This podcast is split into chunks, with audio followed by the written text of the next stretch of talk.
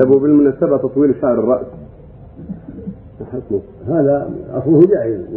كان العرب يطولوا رؤوسهم، والنبي صلى الله عليه وسلم كان يعفي رأسه صلى الله عليه وسلم، ربما وصل إلى منكبه وربما ارتفع على حسب حلقه، يحلقه في الحج والعمرة عليه الصلاة والسلام، يحلقه في الحج ويقصره في العمرة عليه الصلاة والسلام. فإذا طول الإنسان لا لمقصد سيء لا لأجل النساء ولا لأجل الفتنة فلا حرج في ذلك، وإن كان تطويله في مكان في بلد أو في قرية يتهم فيه بالسوء أو يظن به السوء فينبغي لا ترفع حتى لا يتهم بالسوء، وإذا طوله من أجل النساء والفتنة ومغازلة النساء كان منكرا نسأل الله العافية. يا شيخ هذا شو اسمه يعني تربيته